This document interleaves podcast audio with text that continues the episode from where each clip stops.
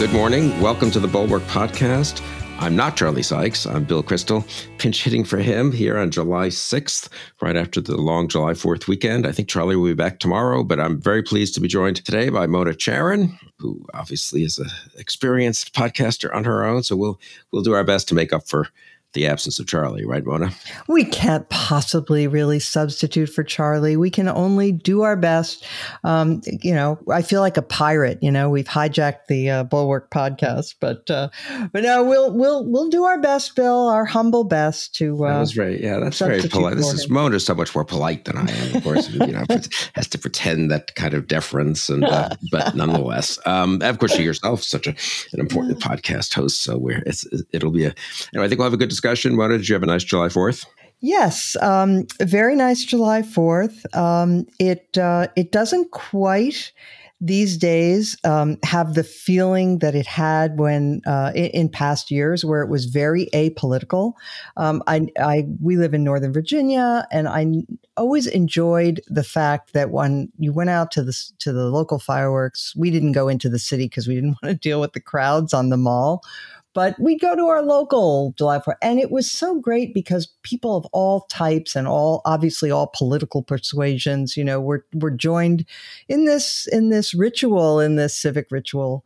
And, um, and it was a, a, very uniting feeling. And, um, and now, unfortunately, everything has been so poisoned by partisanship that, um, you know, the very act of displaying the flag or not displaying the flag, and uh, and and how you celebrate the holiday. I do remember with amusement that that Trump, you know, wanted military parades and and all of this. You know, that it, it has it has infected it to some degree. It has spoiled it to some degree. But but I I try to you know be positive and think you know that that most people I, I suspect still want it to be a kind of civic religion that we celebrate and and we unite on that day i hope yeah I, I was struck i can't tell sort of how much of the the crazed partisanship and picking at every aspect of it and making the flag a, a, a, partisan matter, and then the size of the flag you display, and then, of course, everything else that goes with it, the history.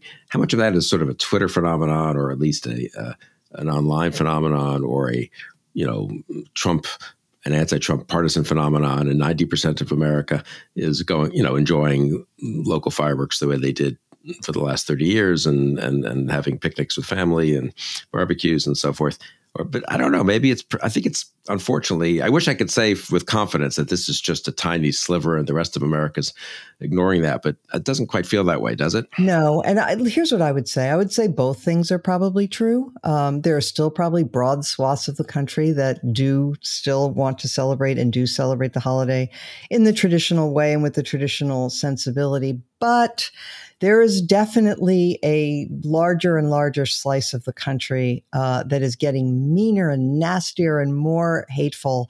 And you see it all the time. I see it in my local list serve, you know, that for the neighborhood, mm-hmm. um, you know, which is normally, you know, like maybe we can have trash day moved one day for, you know, the holiday or, you know, please pick up your dog poop or whatever. But, but lately, I mean, just, and I've noticed a real change over the last few years the uh, po- politics is is is intruding. Uh, people are being rude to one another. Um, it's it's infiltrating really everywhere, and um, and not all the time, mind you. And uh, but but it's there, and uh, it's noticeable. Yeah, I was very struck that uh, along those lines too. So it's not. I mean, of course, there have always been people on the quite far left who didn't like you know what July Fourth uh, was celebrating, didn't like America in a sense, or at least wanted to debunk aspects of it, which is mm-hmm, natural mm-hmm, to some mm-hmm. degree. And then, of course, I suppose the same on the far right, way back when, though not much in our lifetime, I would say on the right, since the right was pretty the, from Reagan on, pretty pro-American, but uh, mm-hmm. until recently. Uh, but you know, you, it, it isn't just a few academics and so forth on and troublemakers on, on Twitter. I mean, the governor of a state, Kristi Noem, the governor of of uh, South Dakota, but a, certainly a likely presidential candidate in 2024, couldn't resist on July 4th tweeting out photos of you know July 4th under Trump, great big fireworks over Mount Rushmore, mm-hmm. and then mm-hmm. July 4th, as you put it, I think it was you know the, under Biden, you know that her family somehow with one sparkler, and that just shows how much things have gone downhill. Now it turns out, I, I believe that the photo she tweeted out was not from the Trump. It's it's a composite photo a photographer did. He explains it on his own blog. He's not deceiving anyone of what of sort of putting fireworks over Mount Rushmore, what it would look like if you did that. And he did it, I think, five years ago or something, or maybe more, uh, when President Obama was president. So the whole thing is a kind of comedy of errors and mis- misinformation. Mm-hmm. But it's interesting that if you're running for the Republican nomination for 2024, um, you make you want to make your political points on July 4th. You don't want to give voters the sense that, you know what, you're the kind of person who puts politics aside on July 4th. Yeah. You know, um, there's a good piece in the Bulwark today, actually, called The Paradox of Trumpist Patriotism by Joshua Tait, um, in which he sort of uh, examines the views of some of the Trumpist intellectuals, if you can call them that, but who he says, look, they, these people do not like half of America. They claim to be, you know, flag waving patriots, but they hate um, most most America or a majority of of Americans who voted for Biden. That's how they define it, and uh, that's a that's a very new thing on the right, but. Um, uh, but it is a, a. I recommend the piece, "Paradox yeah, of Trumpist Patriotism." No, it's a good piece. Again, look, conservatism, like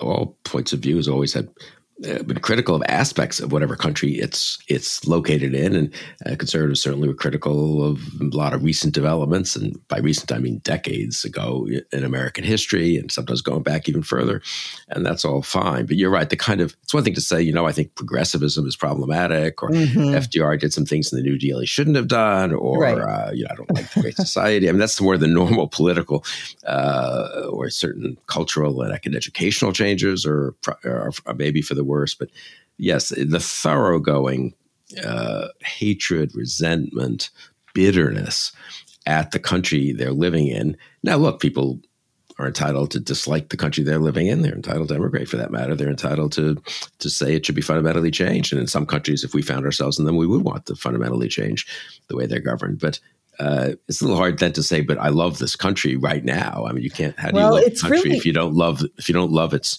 the it the real existing country to use a Cold War phrase, and also if you don't love the principles on which it's based, so you're debunking liberal liberal in the classic liberal sense principles, and you're you're you're you you, you kind of loathe the country that's been built on those principles, but then you're the real patriot. I think that's the right, it is kind right. No, no, yeah, you you've put your finger on it. That's the thing. It's that it's that some of these um, Trumpist intellectuals are rejecting the Enlightenment principles upon which the country was was founded. And people like Adrian Vermeule, uh, Patrick Deneen, they are they are not just saying, "Look, we object to the excesses of the progressives and the woke." You know, sensibility.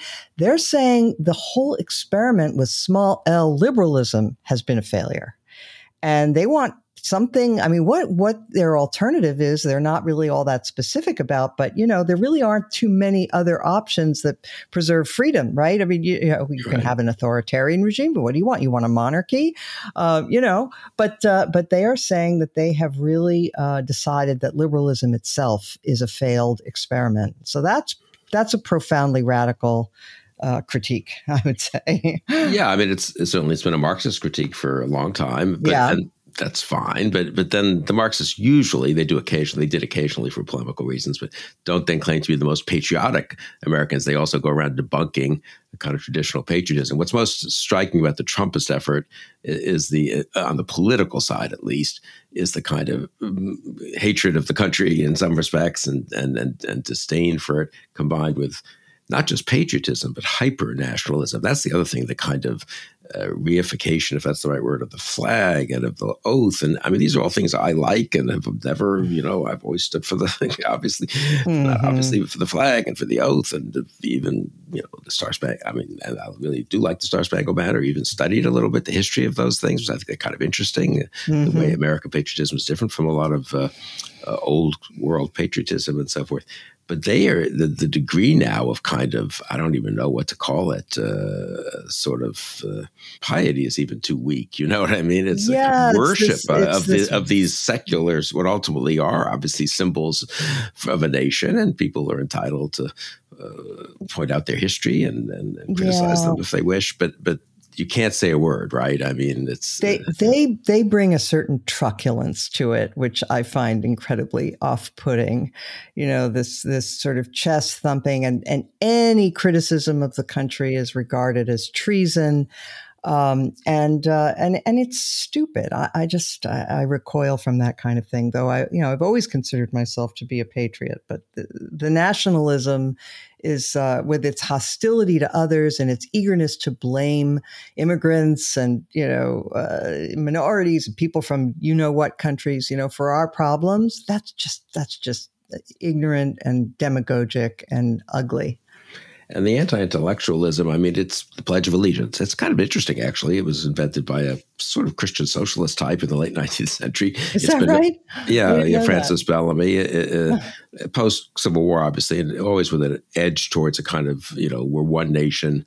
So uh, a kind of, uh, you know, anti Confederate side to it, though after mm-hmm. the fact, mm-hmm. but also a kind of communitarianism, you might say, ahead of time. You know, you yeah. know, liberty, and justice for all, but kind of a, a, critique of the current order. That was what how she understood it, I believe. And then um, it was changed over the years. Eisenhower added "under God," Congress mm-hmm. did at his urging in 1954, at the height of the Cold War. And we were, uh, and so these are kind of interesting historical uh, little studies one can make about American. Uh, political culture, civic culture. But again, this the the anti-intellectualism of the rights. If you say something like that, it's kind of ironic that you're making the pledge such a big big deal. Maybe you know they once we didn't have the pledge for all of American history, um, but no, you can't even. Uh, you know, it's, it's sort of there's such a discouraging discouragement, if that's a word, of of uh, so intellectual inquiry into our own country's history and origins, an inquiry that ultimately I think would make people more attached, not less attached to America. But that that they are not very interested in that kind of inquiry. I think. Well, my feeling is um, that you should always tell the truth yeah. and uh, about your country. Most countries don't, by the way. Most countries sort of instill some myths um, eh, to their to their young, and that's I guess normal to to a degree. But look. Uh, I, I think we, we have a duty um, to tell the truth about our, our country so that you don't wind up with young people sort of being disillusioned when they find out the truth right i mean it's it's better to give the whole story and say look you know we have our flaws and we've we've committed crimes in our history and you know what we did with you know stealing the land of native americans and breaking our promises to them and how badly we treated african americans i mean you know all those things have to be part of the part of the story, but they're not the whole story. And that's that's where we come into conflict with the like the 1619 project that tends to want to make that the center of the story whereas i think it's like you know maybe 45% of the story but not the not the whole thing right, right. Um, and um, and so you know if if you if you have a if you have a, a policy of of grappling with your history, it shows your bona fides, right? That you're trying to live up to the the ideals of the founders, that you're trying to make make it uh, a more perfect union, and uh, and that's the best that any humans can do. But but lying is never, or whitewashing is is is not the way to get there. Yes, and just in the context of, not lying, I, I miss. I, I, said, I said Francis Bellamy, and somehow my mind flashed to the fact that Francis is these days normally a a, a, female name, and so I, I, said she. I think a few minutes ago, and and, and uh, Francis Bellamy was a he. He was a ah, Christian, okay. a male Christian minister. I'm not sure how many female ones there were at the right. time, but in any case, but that yes, he did. He was a Christian socialist type who wrote the pledge and I think 1892 or something like that. Mm. Um, but so your man JD JD Vance, I believe you wrote an excellent piece about him about uh, two three months ago, has announced his Ohio Senate candidacy and and trying to be Trumpier than the other crazed Trumpy Ohio Republican Senate candidates. I mean, I thought Josh Mandel had sort of secured the niche there, of, mm-hmm, uh, uh, mm-hmm. but maybe he has. Maybe J- JD is just going to be one step over. But say a word about him, his intellectual development over the last uh, political development over the last five, six, seven years. Yeah. So there, you know, there have been so many uh, people over the last five years who have um, been disappointing, um, deeply disappointing. And um, unfortunately, he's one of them. I was somebody who found his book, uh, Hillbilly Elegy, quite impressive. I interviewed him on my uh, last podcast that I used to do with Jay Nordlinger.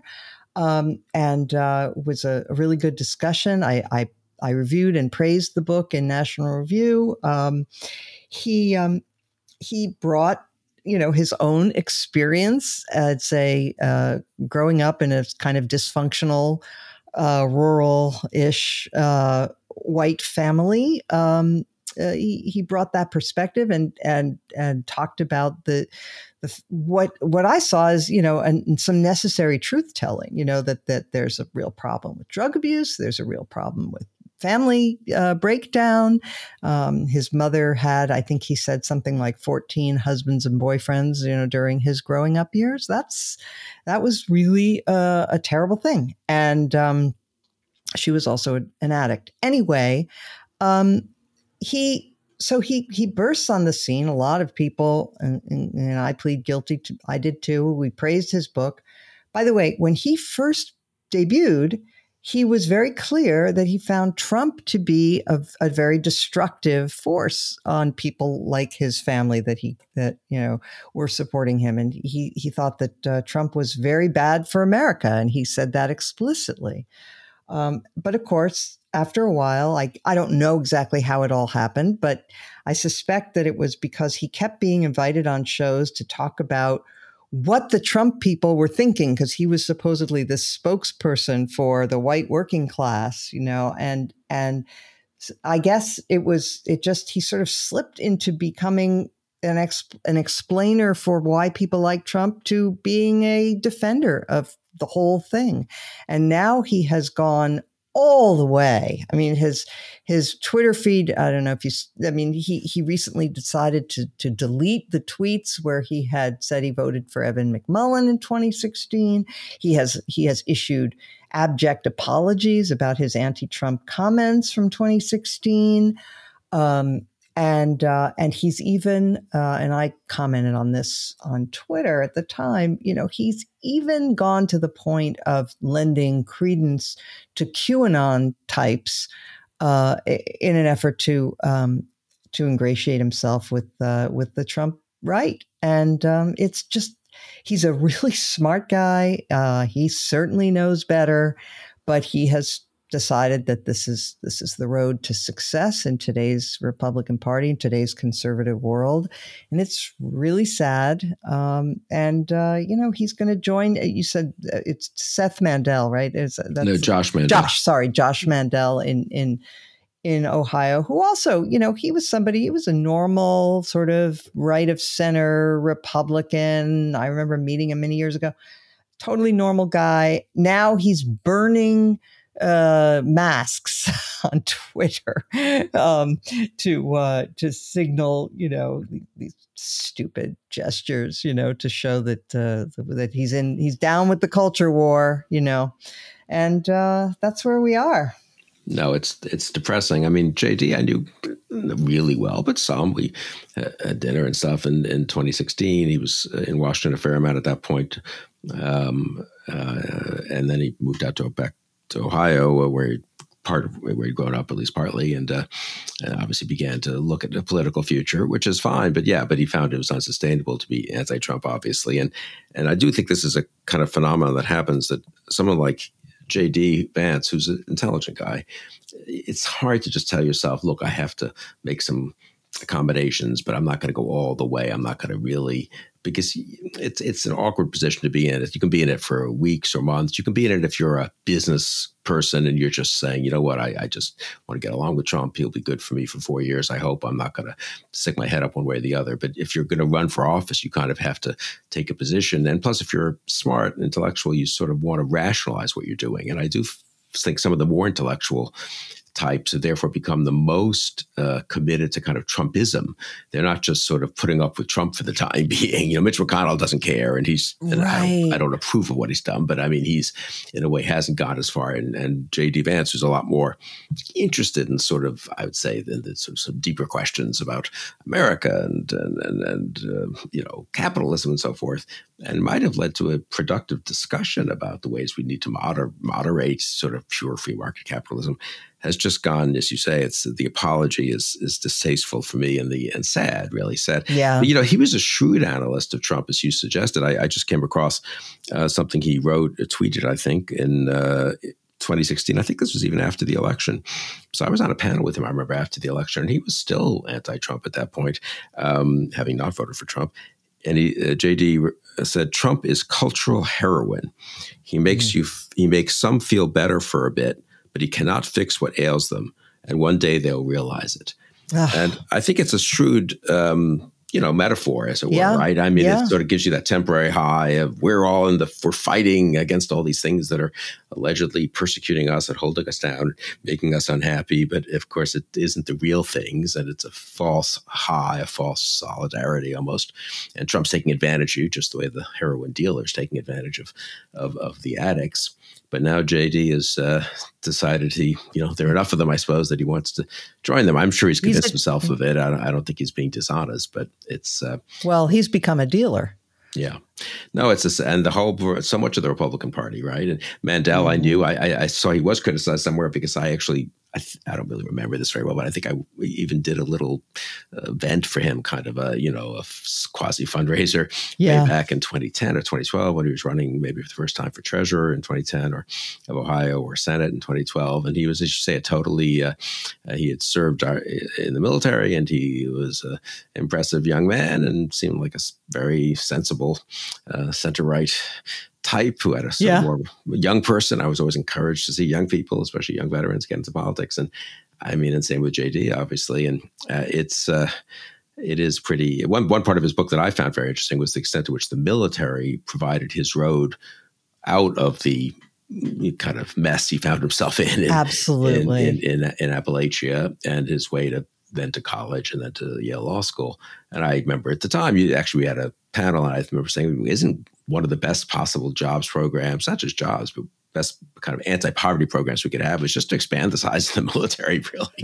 Uh, i mean truthfully though i no, mean you know I mean, they take a ton the... of people like jd vance and obviously he's a very talented guy so he's not quite you know maybe your average person but but a lot of other people could learn skills and discipline and end up being fine and, and right so and, let's um, let's explain what what he talked about in the book because it's really interesting I mean, you know he said only when he reached the military um, did he learn some basics of self control? Right, you know, like mm-hmm. how to you know like get up at the same time every day, make your bed, you know, take care of your hygiene, um, balance your checkbook, um, not get taken in by scams, um, you know, eat healthy. I mean, all of these sort of life skills that because he grew up in such chaotic circumstances, he never learned.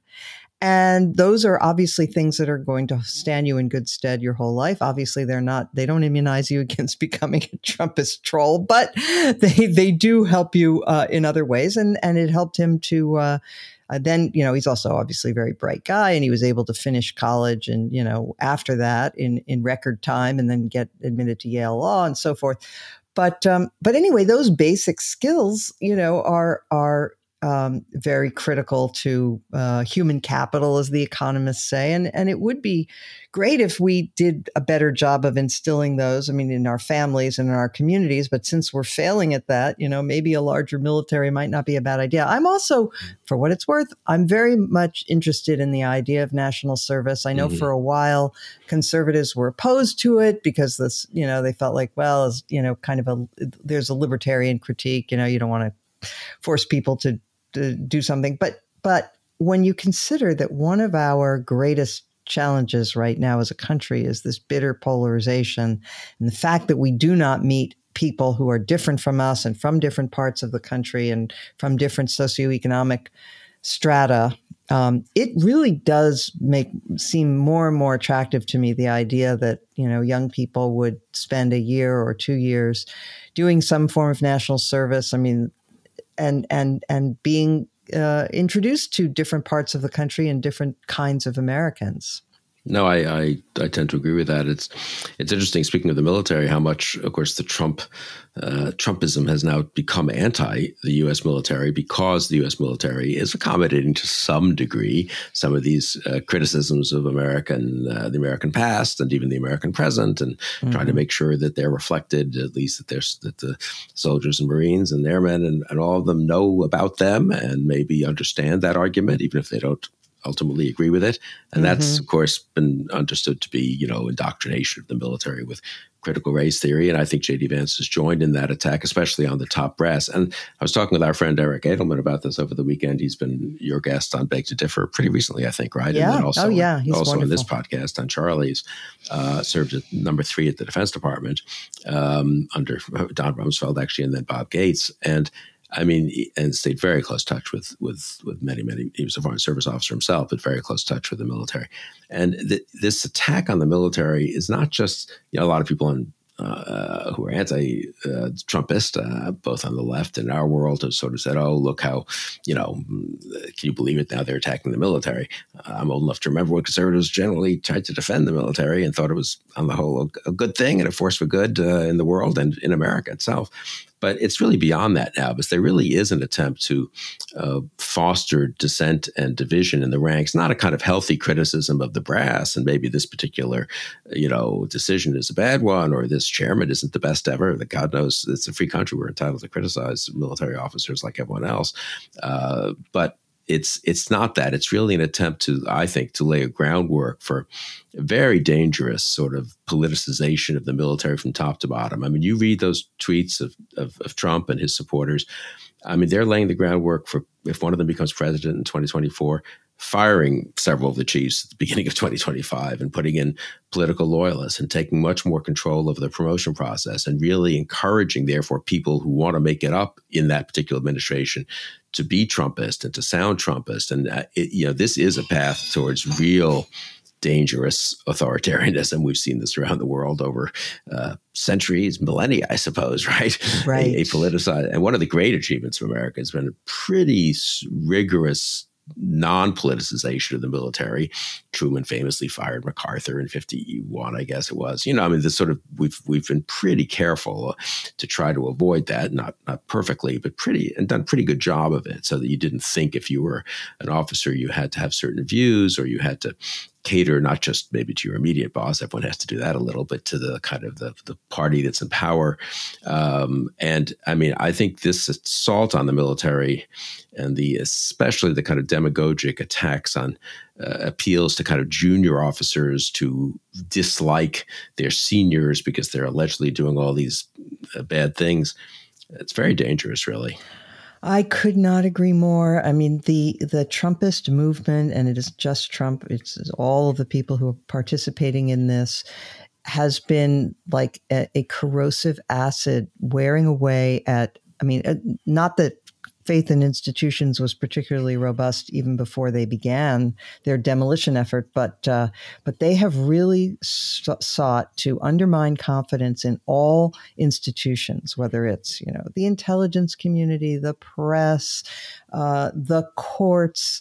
Uh, and now the really fantastic nonpartisan election uh, infrastructure mm. that we mm. have all over this country, which you know year in and year out has done great work. All these wonderful volunteers, you know, giving their time uh, to uh, to make sure that that uh, the votes are counted in, in a, in a fair and and, uh, and nonpartisan way. They're they're attacking that. They're attacking confidence in the impartiality of elections, and now they're attacking the military. The military is one of the um, one of the institutions in America that still has broad respect. Uh, uh, by the American people, and and sure enough, you know the Trumpists are going after that. No, I mean, it would have been a different story over the last four years if we didn't have a military that had a lot of internal rules and regulations and norms and customs that made it resistant to uh, politicization uh, both ways, actually. I mean, they, they, they obeyed orders from their civilian superiors who were appointed by President Trump. They obeyed orders from their military superiors who incidentally were appointed by President Trump, uh, mm-hmm. General Milley being the most recent, uh, not the most recent, but the most uh, highest ranking, I suppose, when, when Trump made him chairman of the Chiefs. And, uh, but they also, you know, wouldn't just because Trump, I've always cited this as an example, Trump at one point tweeted, I guess, in his attempt to, uh, you know, win favor with, the, with parts of the religious conservative movement, uh, something about uh, I'm reversing all this transgender stuff. They're all fired from the military. Do you remember this vaguely in, mm-hmm, in 2017? Mm-hmm. And you know, Jim Mattis was Secretary of Defense, and they did nothing for a day, and then said, "Look, we have all kinds of procedures for separating people from the military if they deserve to be self separated, but also we don't remove people from the military if they don't deserve to be separated. Right. you know, they signed up for their three or four years or whatever, and that this is the way it works, and there are procedures, or someone has to be removed. But you can't just have a, you know, I'm taking this class of people and kicking them out if they right. were admitted under, you know, honest uh, in, in an honest way and so forth. So it was a very healthy moment, I thought, where we saw it's not a, a government at the whim of, of, of one person or, or, one set of people uh, sitting around the White House having you know ideas about what kind of military they'd like to have. And I mean, you see this it's with, just a today. it's it's yeah, depressing. No, I'm just it's depressing to see how much people think that's sort of a legitimate way to think about our armed forces. I, you mentioned the election officials. I think that's worth discussing a bit. You've written about that uh, here at the Bulwark and uh, the different attempts to restrict voting rights or uh, make them burden them. I guess maybe is a better way to put it to make them more burdensome for some people to to to uh, exercise, and then of course the attempts to lay the groundwork for possibly overturning or overruling what the voters do, and and uh, overruling the the election officials who stood up to political pressure in 2020, and as a result of being targeted both politically, electorally, and also in terms of this legislation. Uh, right, right, and now. also personally, and um, personally, it's really remarkable. So we're our, our, friends over at uh, the Republican Accountability Project, and I guess I'm one of them, so i am double hatted here. But um, uh, starting the uh, uh, Republicans for Voting Rights, which will be announced uh, today, actually. Um, uh, this, the, the, spokespeople for it will be Olivia Troye and, and, Amanda Carpenter. It's a board with Michael Steele and others, and and uh, Linda Chavez actually. So a lot of friends of ours.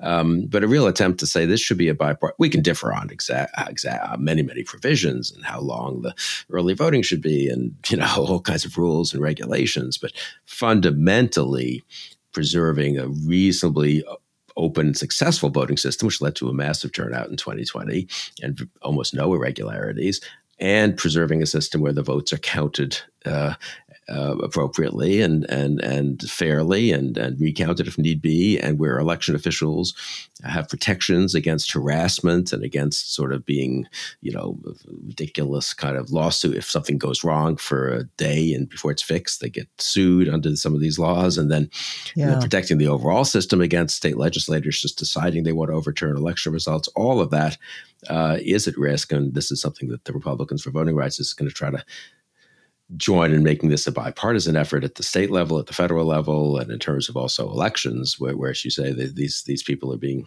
uh, these election officials are both being harassed, but also actually targeted in primaries. I mean, that's a pretty dangerous. I mean, no, you can cherry pick any one of these things if, if you want to minimize the danger and say, oh, well, this particular thing is not going to end the country if we have make it harder to, you know, uh, you have to put your social security number on a absentee ballot or something. And that's mm-hmm. fair enough. But the, the complex of things is a pretty coordinated effort to politicize an election system that, though since it's federal, you know, it's, is kind of rickety and sort of idiosyncratic in lots of ways, and is different in different states, has ultimately ended up serving the country pretty well.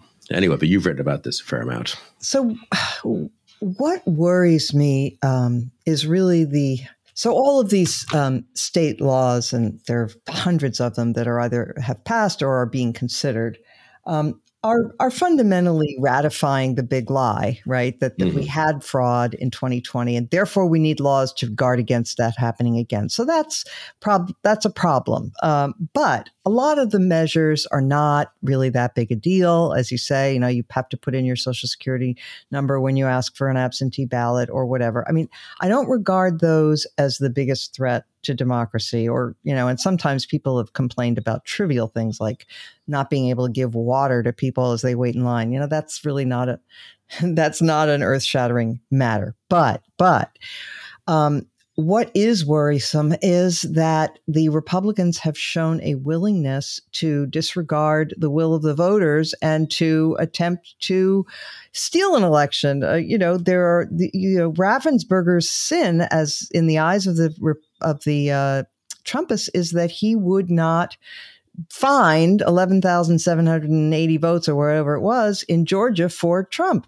Um, and um, and so what I'm concerned about is this um, possibility that in 2024, if the Republicans have taken the uh, Congress, that um, uh, or the House at least, that they they will decline to certify um, the fair result of a 2024 election, and um, and and so the Electoral Count Act, this old ridiculous, horribly written monstrosity from 1887 that governs a lot of this about how the votes are actually counted really needs to be the focus of attention it seems to me not so much you know the the vote casting as the vote counting and that's where these the uh, sensibility of the Republicans is so dangerous. So, for example, under the Electoral Count Act, it allows state legislatures to say if if an election is close, to just sort of substitute a slate of electors of their choosing. Well, that all of our elections are close these days, and and so that's an open invitation to fraud right there. Um, also, under this law, um, it just requires one member of Congress and one senator to object to the counting of any state's right. slate, which is crazy. I mean, that can be changed. Um, and so forth. So there are a number of things that could be done to reform this federal, this piece of federal legislation. Um, you know, and and I I would I would hope to see the Democrats focus on that. There's been a lot more attention to it, sort of journalistically. I'm not sure if anything is really moving on the Hill. Yeah, no, I'm struck that I mean Susan asked me this over the weekend. Actually, it was you know I think you need to both protect vote casting, but but vote counting is maybe even a more vulnerability the way our system is is set up at least, and it's something that unambiguously can be protected at the federal level because the Electoral Count Act is the law of Congress. Yes. So, uh, but then there are other things too, in addition to the Electoral Count Act, that could be done to help at the state level by sort of insulating some of these election officials from, you know, harassment and so Absolutely. forth. Absolutely. And yeah. uh, there has been less attention to that. It seems to me. And Susan asked, is anyone doing anything about that? Shouldn't the new version of the Manchin voting rights bill, whatever it is, which incorporates aspects of HR one and of HR four, the John Lewis bill, also incorporate that? And I, I think they should. And I agree with you. People sort of, when you make the argument, they say, yeah, that's a good idea. I'm not so certain.